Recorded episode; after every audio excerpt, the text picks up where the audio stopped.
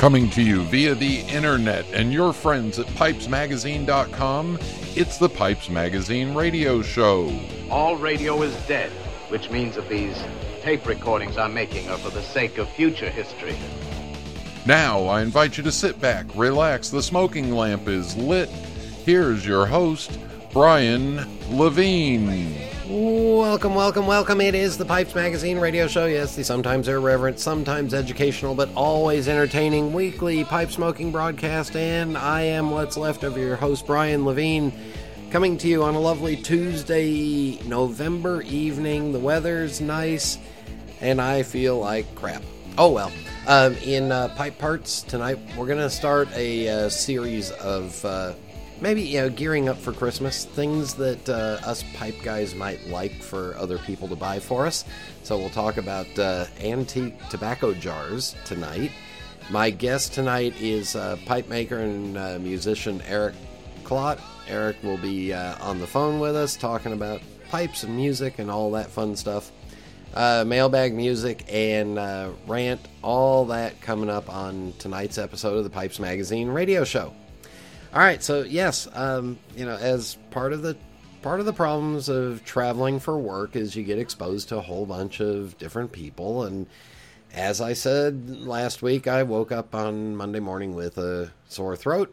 Uh, Tuesday, you know that that Tuesday I felt okay. This week, I mean, this past week, it's just been hanging on, hanging on and hanging on and hanging on. I didn't get out of the house much. Uh, haven't really been uh, smoking my pipe too much. But uh, again, one of the advantages to having a cold in uh, and smoking your pipe is, you know, you can't really taste the tobacco too much. So it's a time for you to smoke down some of your uh, less favorite tobaccos without uh, without offending your palate. Um, I also did take advantage of the time to uh, sit in front of the TV and uh, clean my pipes.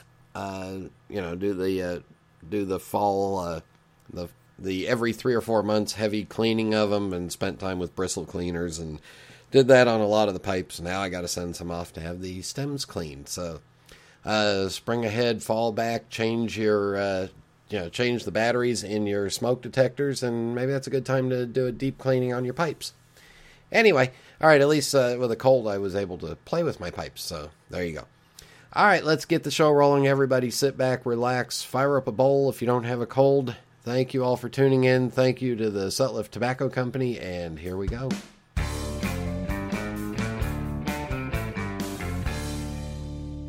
SmokingPipes.com has been my family's tradition for over 10 years. My granddad enjoys his evening pipe on the front porch. My father prefers his in the study, and well, me, I like to hang outside the local coffee shop with a pipe in one hand and my smartphone in the other. The best selection is at smokingpipes.com. They always have the exact pipe I'm looking for Savinelli, Peterson, Dunhill, and great stuff from dozens of top artisans around the world. Plus, they have over 70 tobacco brands with 750 blends to choose from. Lighters, tampers, tobacco jars, yep, they have that too.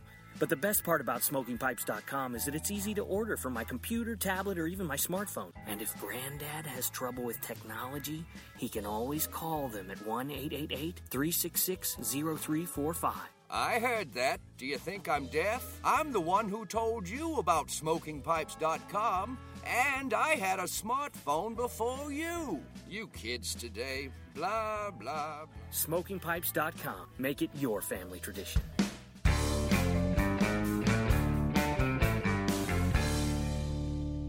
Welcome back. All right, before we get to uh, pipe parts, uh, let me remind you you must be of 18 years or legal smoking age wherever you are to listen to this. Also, let me remind you as the holidays are coming up, we will have a brand new show every Tuesday at 8 p.m. Eastern Time for you, all the way through the holidays. So, uh, holiday time gets a little hectic. Hey, you want to get away from it? Put your headphones on, sit back with an episode of the Pipes Magazine radio show. All right, uh, talking about the holidays, we as pipe smokers are uh, somewhat particular, and uh, the loved ones in our lives that want to give us gifts. Well, I'm going to spend uh, spend some time building up to the holidays with some ideas for uh, gifts for pipe smokers that they may not normally buy for themselves, but we might like them. Um, one of them is antique tobacco jars. Uh, according to Collectors Weekly, tobacco jars have been used since the 1700s to store pipe tobacco. Uh, they've been made in, with a variety of materials, including tin, wood, pewter, but most are pottery jars made of porcelain. Uh, I'm going to butcher this majolica, M A J O L I C A, or bisque. Uh, in the mid 19th century, figural tobacco jars shaped like uh, people or animals became popular. Uh, tobacco jars from the 1950s and 60s are also considered collectible, though they're not as ornate as earlier jars. Uh, jars from the turn of the century are the most in demand. Reproductions are common, so be sure to do your research before purchasing. I do want to mention also that in some of this, the uh, the crossover of a tobacco jar from a uh, tobacco collectible to either uh, glassware collectibles or porcelain. Uh, in, in, particular, the ones that I like, although I don't own any of them, are uh, from Holland, and it's that blue uh, Delft uh, porcelain. It kind of has that light blue tint to it, and it's all. I mean, they're just they're just really pretty. Um, the other ones that kind of cross over are, like they said, the figurals, because some of them get into uh, parts of Americana, some of them get into uh, different regions of the world. So you'll have representations of different traditional people in uh, in clothing. But either way, they're they're fun to have and display. And there's been uh, when I was poking around doing the research for these, there were some that kind of uh, kind of stuck out in my head. Uh, now, before you start to purchase a tobacco jar, make sure that it is a uh, that it was originally designed for tobacco. Uh, one of the best ways to make sure is that it says somewhere on there pipe tobacco on the outside of it. Uh, keep in mind there was a lot of uh, yeah th- this was you go back 200 years and these porcelain or ceramic jars were essentially the uh, Tupperware of their days. So they may not have been designed specifically for uh, for tobacco. Most of the ones that you're going to find with uh, pipe tobacco have some sort of a lining. The idea was to keep the moisture in and not allow the tobacco to dry out and become dusty. So you'll find uh, like a tin or a, or a copper lining. Um, inside of a wooden one or one that's not uh, not porcelain, you might find a uh, milk glass lining inside of it. And in the lid, there might be a humidific uh, a spot for some sort of device to hold humidity, whether it be the old clay stones or whatnot. Um, but anyway, just uh, you know, I just popped onto eBay just to see what was going on there, and there was about 900 auctions going on that said tobacco jars. Uh, one that uh, stuck out, and I'm pulling it up here, is uh, uh, it's a souvenir miniature China model tobacco jar from the city of London. And has a gorgeous crest and a couple of dragons fighting. And it says, you know, City of London on there. Um, some of the other, uh, you know, there's cats, there's dogs, there's all kinds of animals, uh, all different shapes. And then, of course, one of the more famous ones is you know, one of the more famous characters to be on a tobacco jar is only, uh, you know, who else but Sherlock Holmes. So again, there's all kinds of styles. I don't, you know, whatever the person likes, it's a perfectly good, uh, perfectly good gift. Um, you'll find that also that there are some new ones that are fairly decorative. Uh, but again, take a look through eBay and see what's out there, and you may find a, a uh, great gift for a pipe smoker at a great price. Uh, you may find some with brands on it. Like right now on eBay, there's one for Imperial Cut Plug, uh, Imperial Cube Cut, and it's just a basic, simple white jar. But again, another idea for a gift for a pipe smoker that they can display. Don't have to put tobacco in it, but just display it with your pipes, display it with your tobaccos, and uh, hey, it makes a nice gift.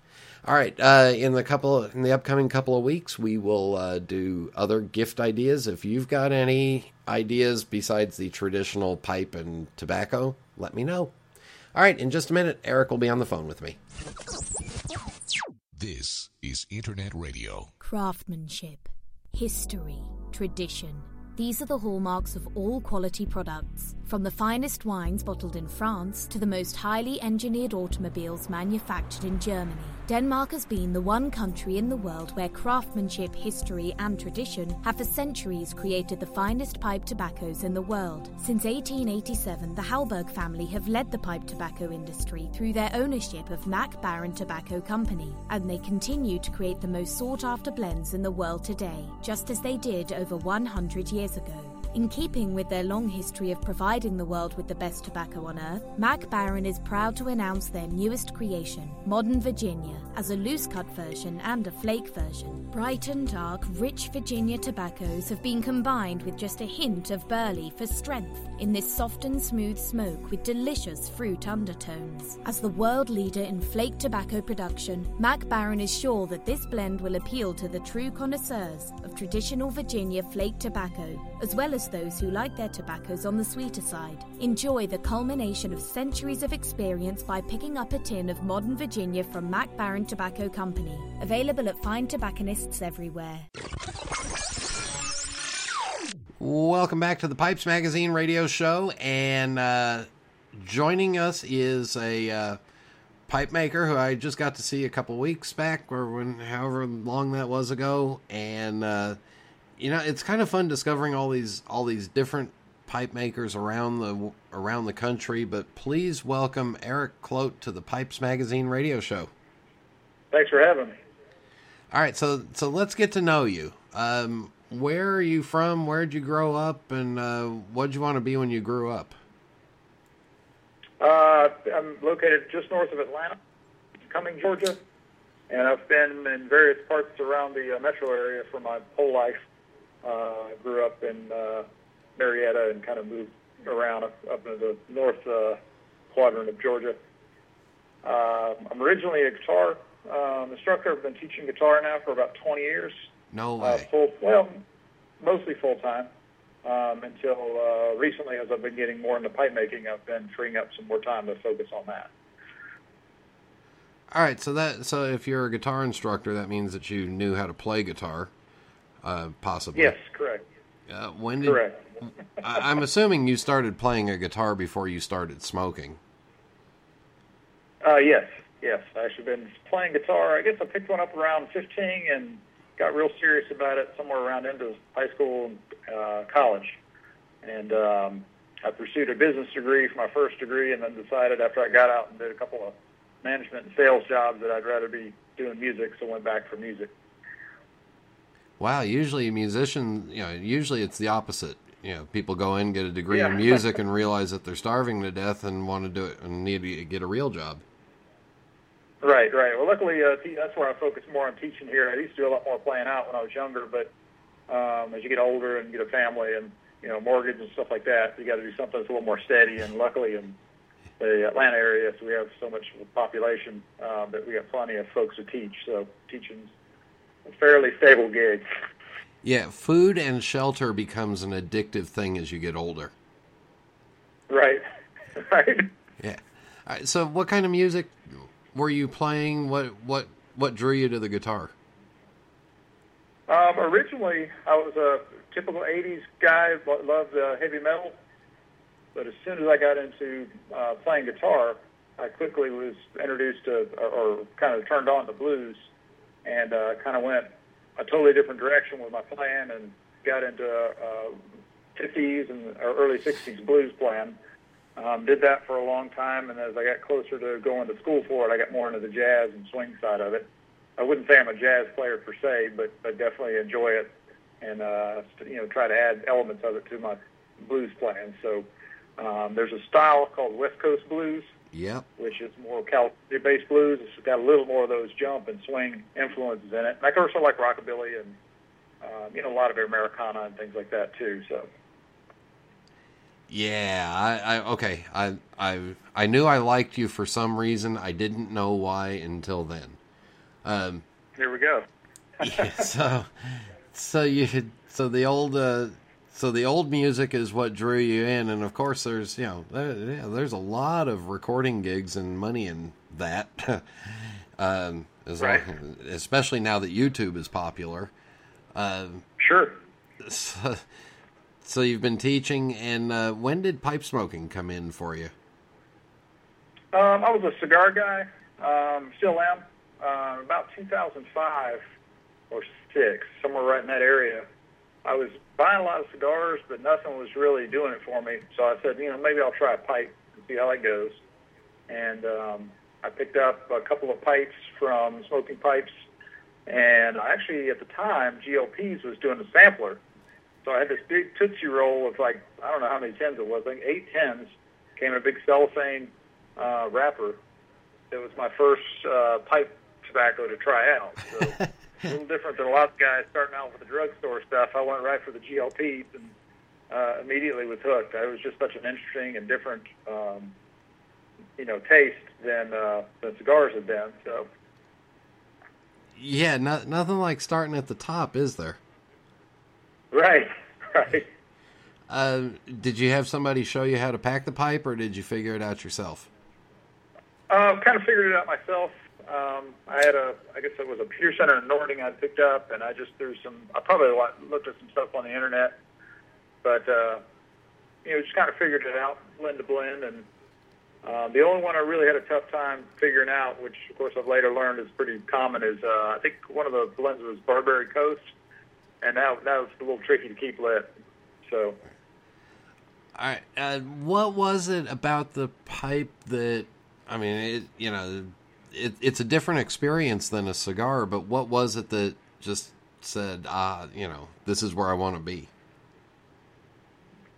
Um, as far as um, smoking, it just it was just something different, and I kind of I'm more drawn to the pipe in the winter months for some reason. In summer, I go to cigars, which is pretty traditional. Um, as far as the actual pipes themselves, so what got me interested in that is I just saw a lot of really nice pipes that I wanted, but they were a little outside my budget. So I figured, well, it's just a couple couple of holes in a piece of plastic and wood, and here I am, many many years later, still trying to, to get it down to an art. So. Uh, besides playing guitar, had you done anything else with your with your hands before that? No, I almost failed wood wood shop in uh, high school or middle school. I can't remember where I took that, but uh, that was not my forte. So it's just uh, something about pipes. I don't know what it was about the wood and and the you know I don't know what drew me to it other than it was just something I wanted some nicer pipes than what I had and just needed to figure it out from uh, you know what I could afford and went from there. Did you have any tools or any machinery when you started, or did you have to buy it all from scratch? Uh, it was all from scratch. Um, I actually, I guess somewhere around 2006 or seven, I had bought a couple pipes from Rad Davis, and he was down in uh, the Gulf Coast of Alabama. So I called him up at one point and asked if I could come down and watch him make a pipe. At this point, I was downtown in a condo, so there was no way I was going to make pipes um, in that type of space. But I went down and watched Rad make a pipe from start to finish. Um, went ahead and kind of made some notes about what kind of equipment he used and asked him some questions while I was there. And I came back, and then once I uh, moved into a condo or out of the condo into a house with my wife, I had room to start building a shop. So from there, I started buying the various tools and going from there. Um, previous to that, the condo, I was just sitting out back with like some of the uh, pipe kits with a Dremel, which uh, that's a hell of a way to try to carve a pipe. Um, so I still use a Dremel from time to time, but not not for the entire process anymore. So Yeah, a, a Dremel and a pipe kit is a great way to kill off an entire summer. yeah, exactly.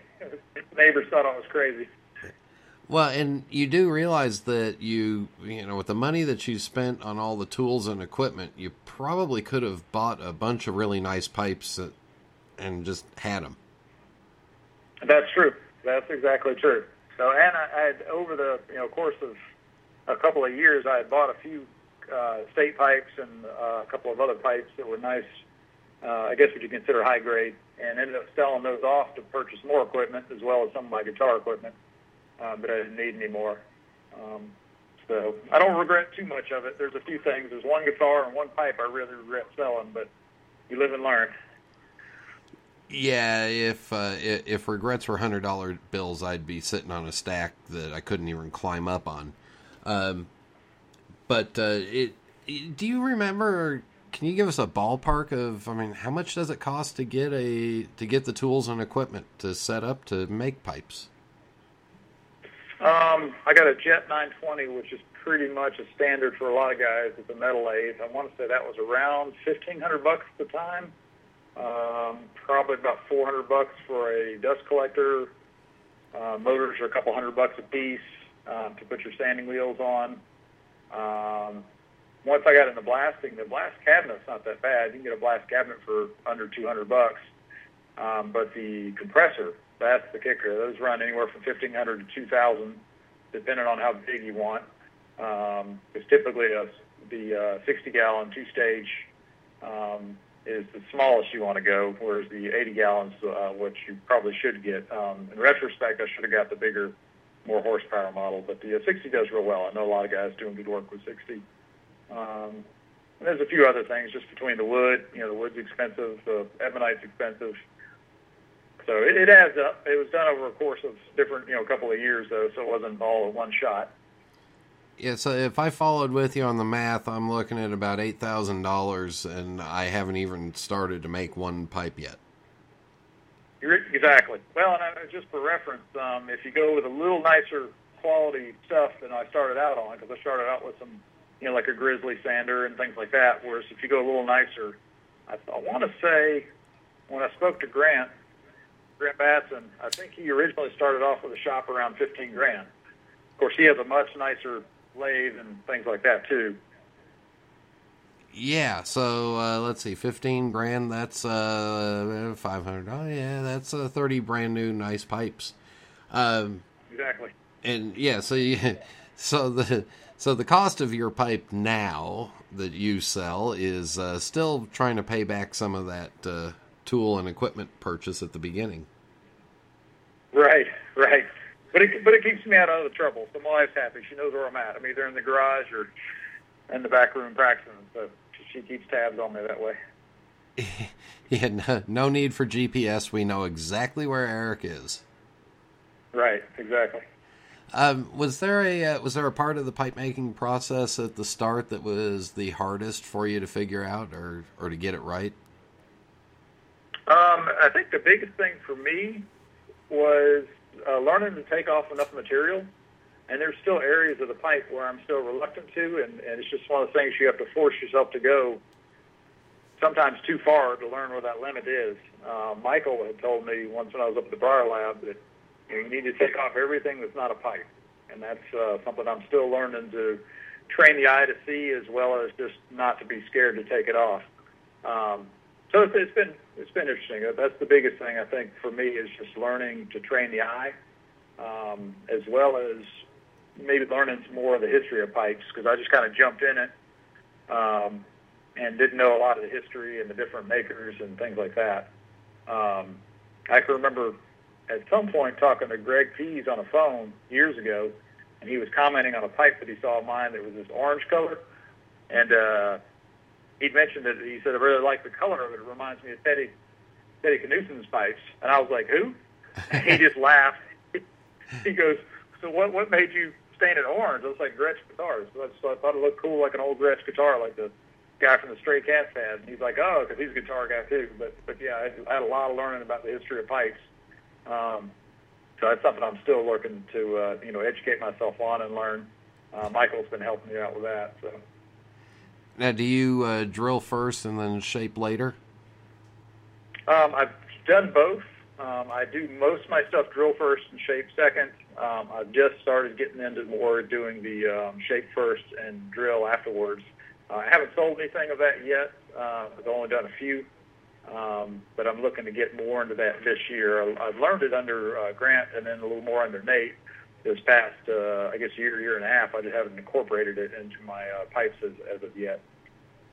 Yeah, so when you drill first and then you've got the internals laid out, you you need to leave some wood around those uh, around that draft hole in that tobacco chamber. Right, and then sometimes what you're visualizing in your head um, sometimes doesn't work as well once those holes are there, and you have to kind of figure out how to make things flow a little better. Um, so I'm interested to try it the other way to see if that'll help with some of the uh, design aesthetics and keeping the flow. We're going to take a break right here. When we come back, we'll talk about uh, inlays and uh, flow and uh, maybe some blues. So stay with us. We'll be back in just a minute.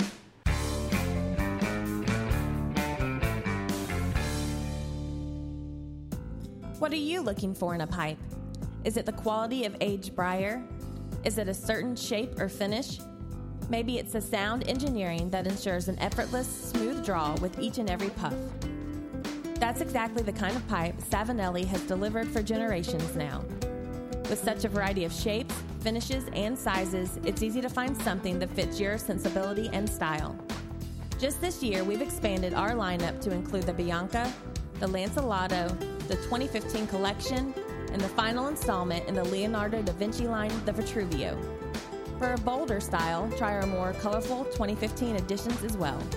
The exotic cashmere, the sultry licoricia, and the striking arcobaleno red. So whatever you're looking for in a pipe, know there's a Savinelli waiting for you. Contact your local or online retailer to find your Savinelli today.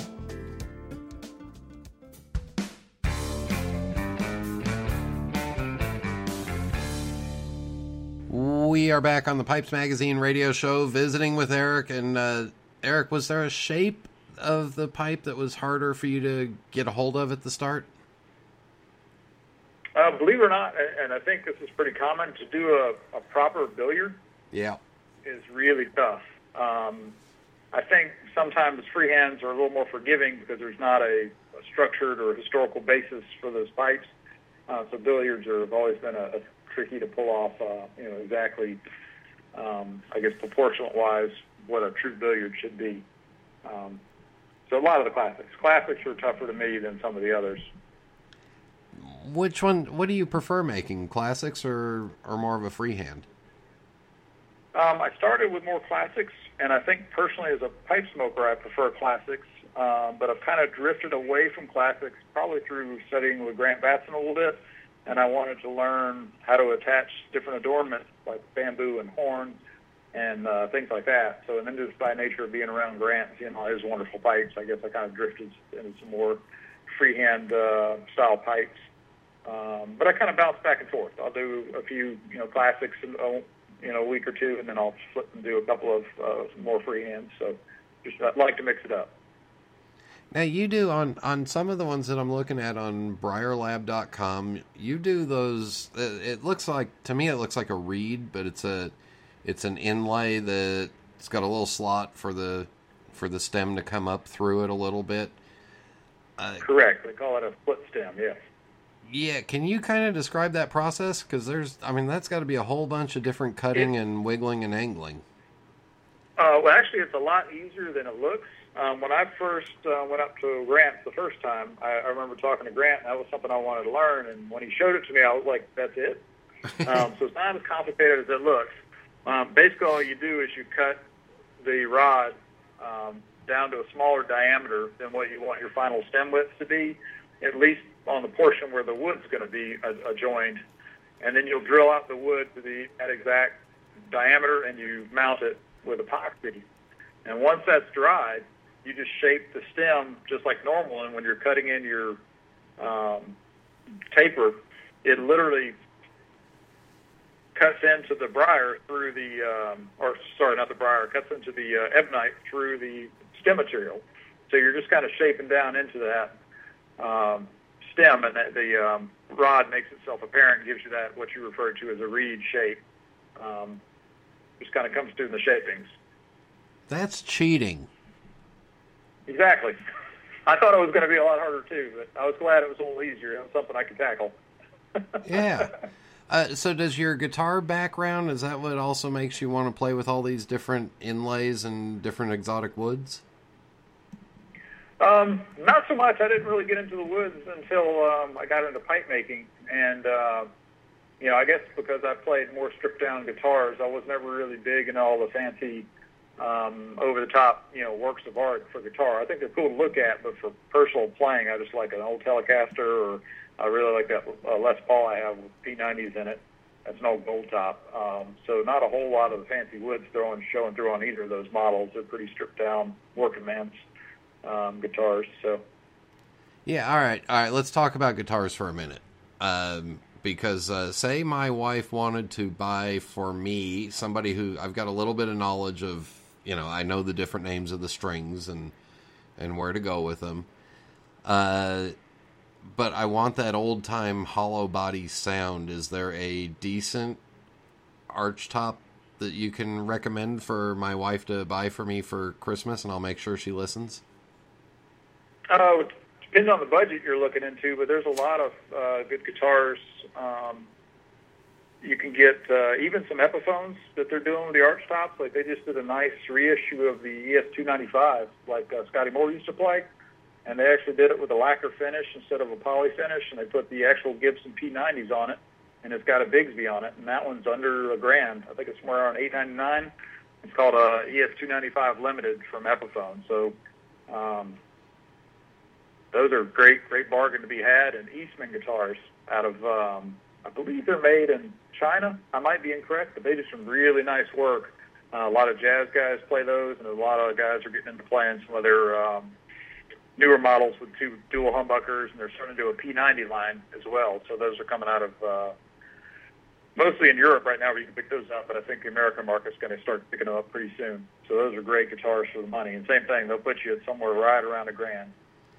And now, for somebody that just wants to start learning guitar, where do you want to? Where do you start them out? What kind of guitar and what do they need?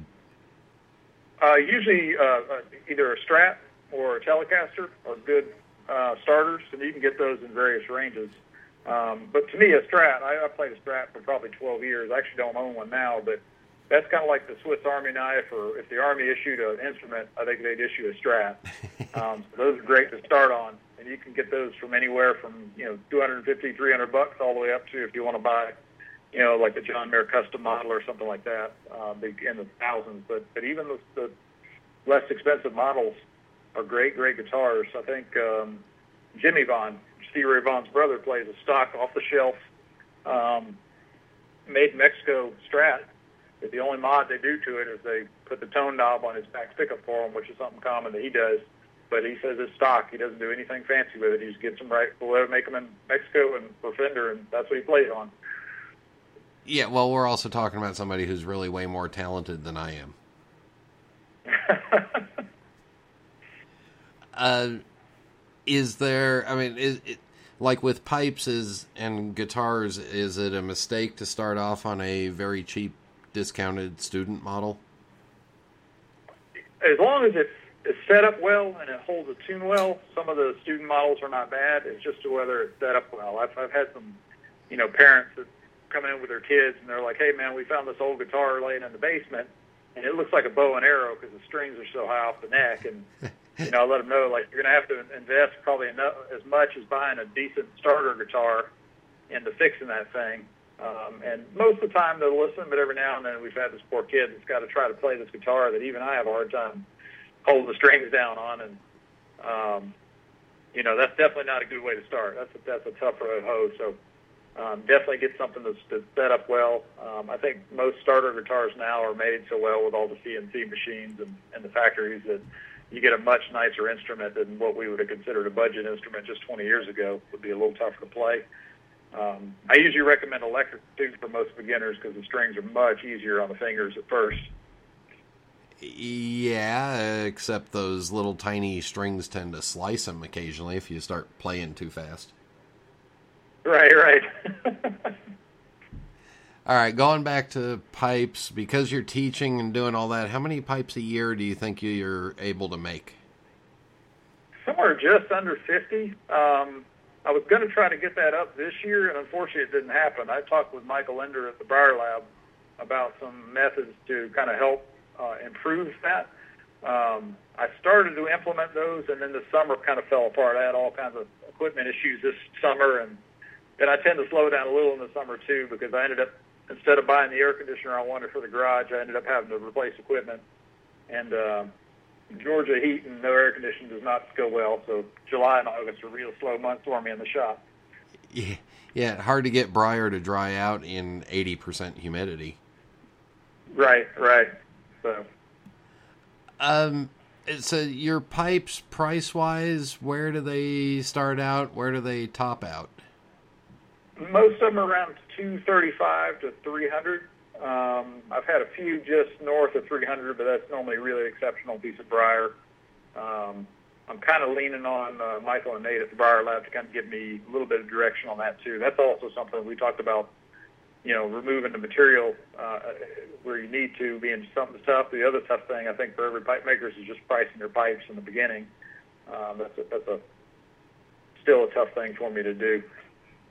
Uh, so you're talking about a completely handmade pipe with a hand cut stem at 235 to 250 starting. Correct. Correct. Yeah. Um, not not a bad price. I can see why you need to make more. Yeah, there we go. Uh, They're getting there though. I'm working at it. I think this year will be uh, a little more production than, than this previous. So. Yeah, is there a shape or a style of a pipe that you're just having a having a struggle to make? Um, I've done a few blowfishes. Um, they're interesting to me, but I guess they're not my go-to. If I was going to make a shape for myself, I probably wouldn't make one. But I know guys are interested in them, and I do know trying to capture the grain um, in that orientation is a little bit of a, a, a trick too. So that's something I'm trying to learn. I haven't had any to sell yet, but um, but that's definitely an interesting shape. It's a challenging, uh, but I, I think it's a combination of I just I'm not. A lot of guys really chase that shape, and it's something they're really drawn to. I'm not, maybe not as drawn to it, but I, I'd like to conquer it at some point. So I need to sit down and I think now that I'm getting into more uh, shape first and drill later, I think that might be a good goal for this year. You, you shape the pipe and then get it all perfect, and then try to figure out where to fit the bowl in. Exactly. Exactly.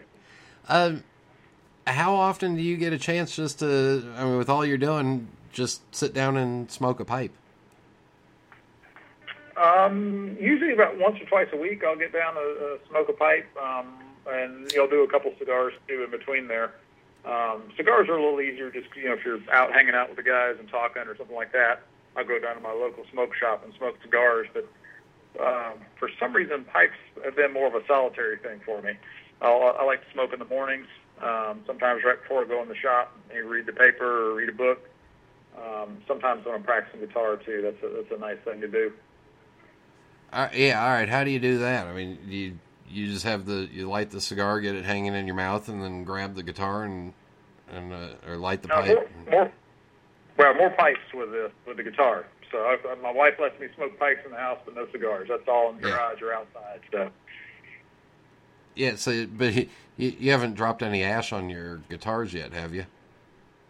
Or dumped uh, a bowl? probably once or twice, well, once or twice, but or in my lap or something like that. But but other than that, it's, it's been okay. No, no damage.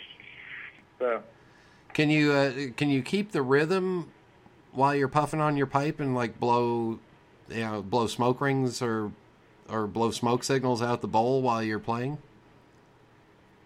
Uh, I haven't got that down. My coordination's not good enough to do smoke rings while I'm playing. But uh, yeah, usually in the mornings I'm transcribing something off of records to kind of learn licks. So it's definitely a learn a few lines off a record and set it down and smoke a little bit while I'm writing it out and for my own records and kind of picking it back up. So uh, definitely if I was like playing with a band or something, I don't think I could pull it off. Like Gatemouth Brown used to be able to smoke a pipe while he was playing the concert. Yeah. Yeah, I don't think I could pull that off. But Well, I think it, I think he was born with a pipe in his mouth and just kept it there. exactly, yeah, I got to see him a few times through Atlanta. So he's a great player. Ah. Eric, we will wrap this up with the fast five final questions. No right answer, no wrong answer, just whatever comes to your mind. Are you ready? Sounds good. What is your favorite pipe? My favorite pipe is the Tonni Nielsen that I stupidly sold to buy my lathe, and I still want to put that pipe on a milk carton and find it. it's the best smoking pipe I ever owned. All right, describe it so that everybody that's listening maybe maybe will find it. It was just kind of a freehorn, uh, freehand horn shape that Tonni had done, and it had this really unique uh, kind of.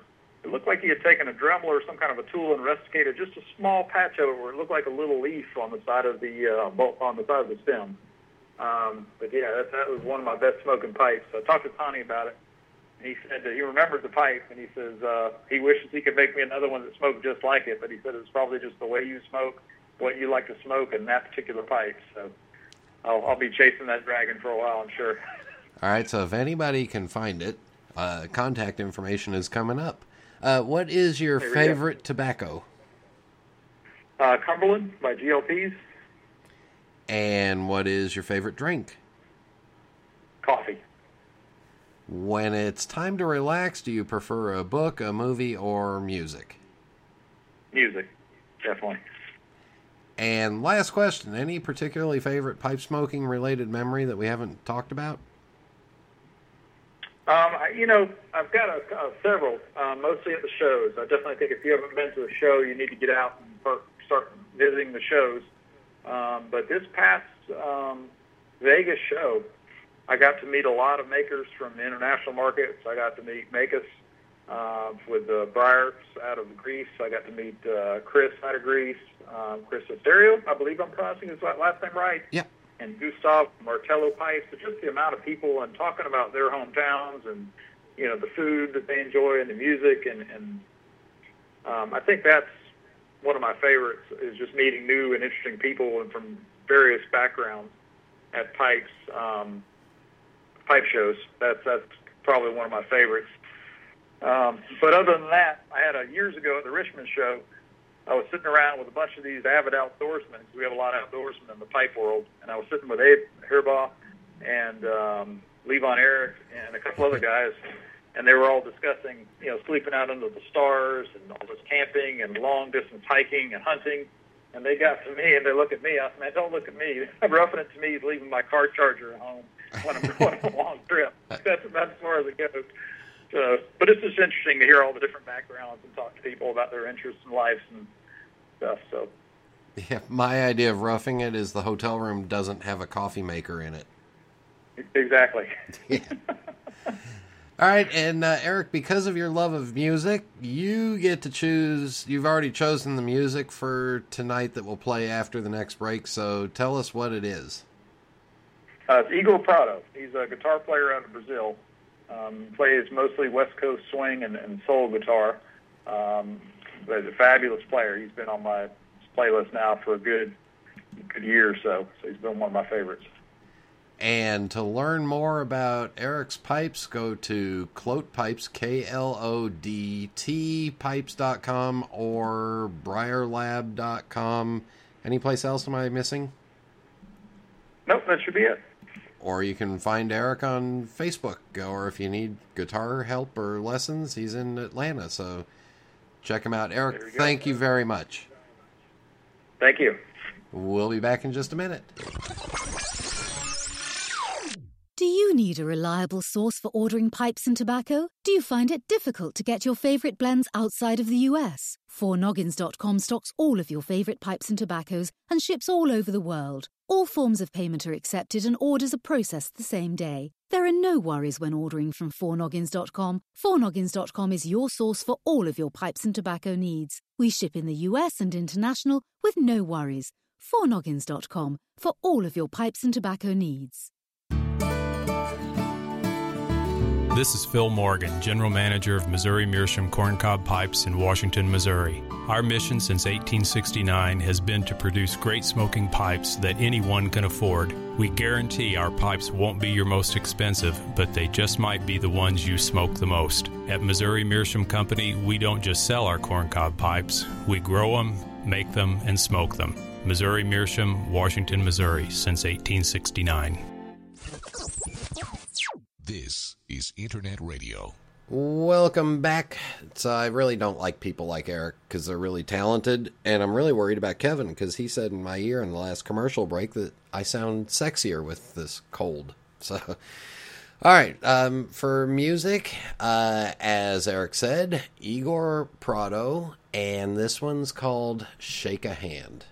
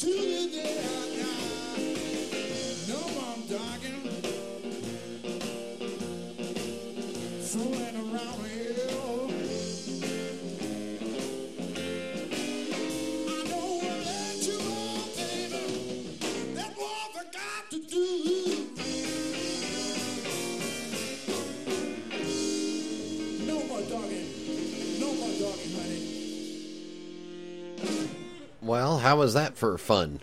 And uh, anyway, you can find uh, Igor Prado, I G O R P R A D O, on uh, YouTube, Spotify, and a couple other places. So uh, check that out. Well, let's see what's in the mail.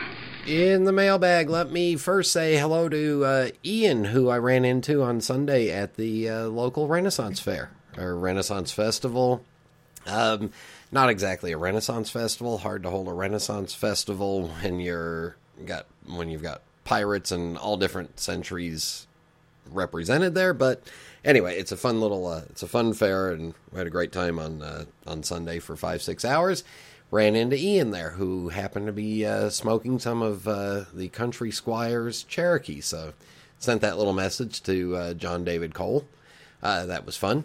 And then uh, going back to last week with Bill Walther, uh, a couple of comments. One is from uh, the pipe stud Steve Fallon, and he says, I own two Walther pipes, and they are simply outstanding. Even better, I've known Bill for several years now, and he is one of the hobby's true gentlemen. Uh, I don't know if that's a ringing endorsement coming from the pipe stud because, you know, Steve likes me, so he's not a real good judge of character. Um, KC Ghost writes, uh, good show as usual. The pipe parts report on the West Coast Pipe Show was very good and pretty much in agreement with friends of mine who went. I also want to add in there again that it was uh, it was also really fun. It, it's got a great international flair. Uh, Asia, Australia, Europe, South America. I mean, all kinds of people from different parts of the world came. Uh, he goes on to write, uh, really glad they are going to have it next year. Uh, the pipe interview with Bill Walther was very interesting. Working with watches and models really prepared him for a career in making pipes. The toughest thing is he talks so slow that you're asking him the next question when he isn't done with the last one. no, he's Bill's got a pace about him, uh, and it's a comfortable uh, down home pace that I like. Uh, Casey Ghost says uh, enjoyed the musical selection, though I will uh, suspect that a lot of people didn't. Uh, let's see. Uh, Scott Thile writes in, "Loved the last two shows, Brian. Great uh, to get your take on the Vegas show. Sure hope to be able to make that one year, uh, one some year soon. Bill Walther is one of those guys I could talk with forever. I've enjoyed his company at, a lot at the last two Chicago shows, where our tables have been back to back. His pipes are beautiful and at a very afford and at very affordable prices." The music was good too. David Aikman played excellent clawhammer banjo. Uh, last week's show with Ronnie B was fantastic too. Another great guy I love to spend time with at shows or when I get down to Nashville and can stop by his place for a visit. He does fantastic work. Looking forward to seeing what he gets into once he has his uh, shop retooled. Hope you're feeling better soon, Scott. Uh, Scott, uh, I haven't told anybody, and I don't think you know either, but um, one of the guests that I'm working on for uh, the next couple of weeks may not be a full segment, but uh, is related to Scott. I just had some emails back and forth with them yesterday. Anyway, going forward, uh, Dino says another totally enjoyable show. The laid back conversation with Bill Walther was quite engaging and informative, as was your review of the Vegas show. I have to agree with both Dan and Scott. String Bean is always a joy to hear and one of the true clawhammer masters. He has uh, he and his good friend Grandpa Jones, along with Roy Clark, played the hell out of those good old songs on Hee Haw.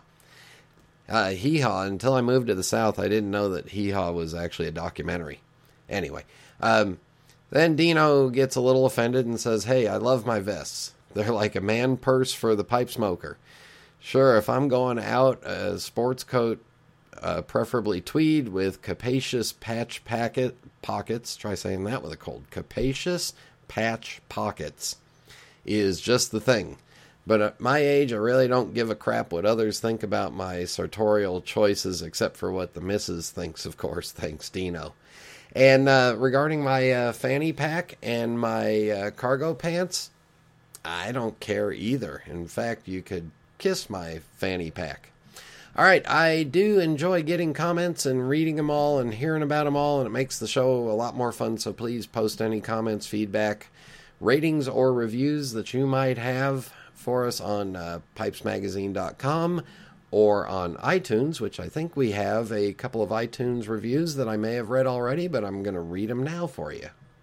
The first one comes in from another tongue twister. It's uh, uh, perspicuous, perspicacious piper.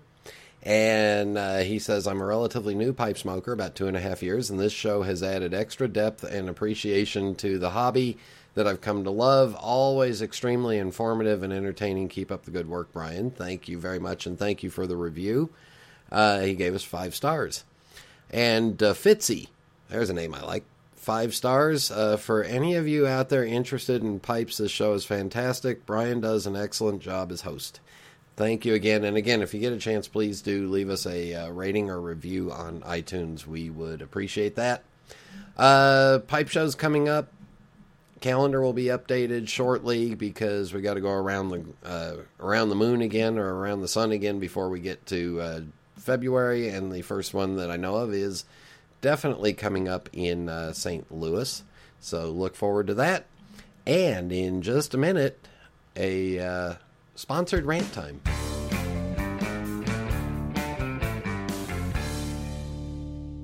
I'm Jeremy Reeves, head blender of Cornell and Diehl Pipe Tobacco Company. Since 1990, Cornell and Diehl has been producing high-quality pipe tobacco, expertly blended by hand using time-honored methods, unique recipes, and no small amount of innovation.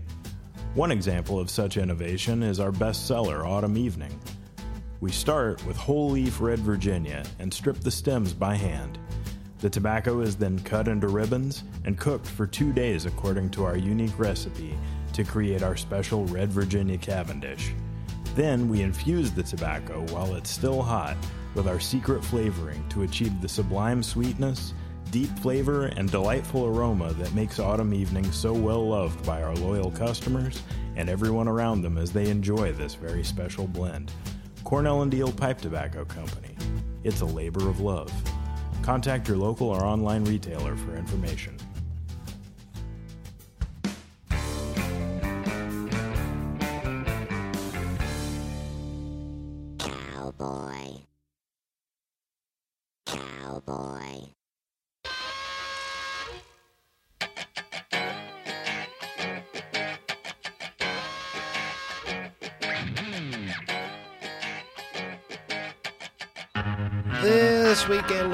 Facebook, uh, Steve Davenport writes me and says, Brian, a trip down the magazine rack in our local big box bookstore yesterday made it clear to me where we, as pipe and cigar smokers, rank in society. Were we front and center at eye level with all the women's magazines? Nope. Were we anywhere close to the food cooking magazines? Nope. Were we near the hunting fishing magazines? Nope. Where were we then? On the very top shelf on the back two rows of the men's interest sections with the porn. Hey, even the beer, wine, and spirits magazines had better placement. On the flip side, there were three different cigar related magazines, which is a slight improvement.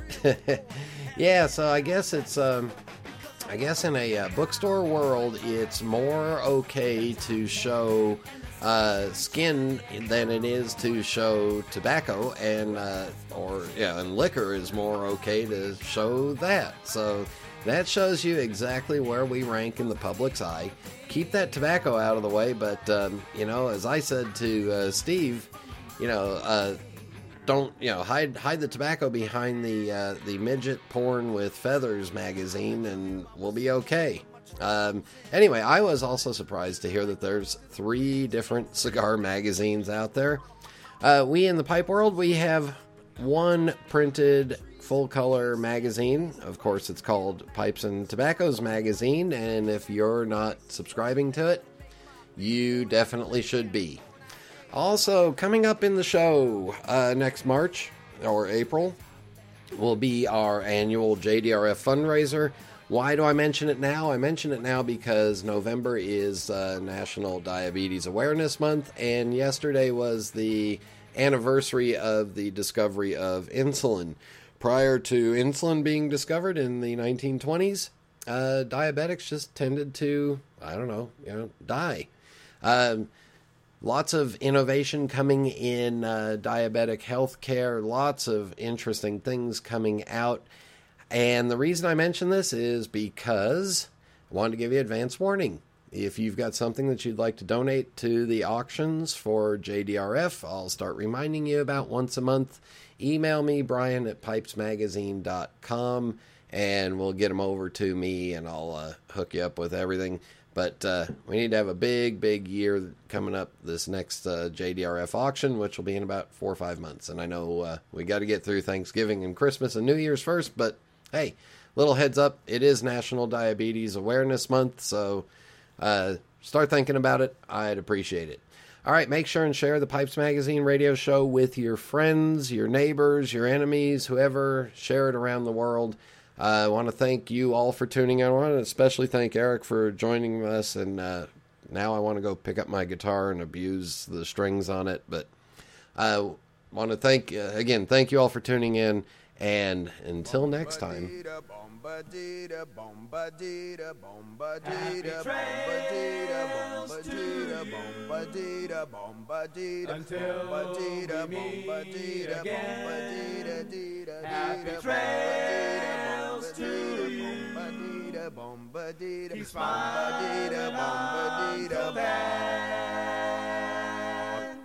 Who cares about the clouds when we're together?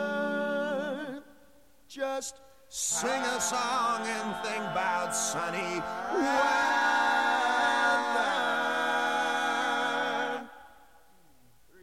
Happy trails to you till we meet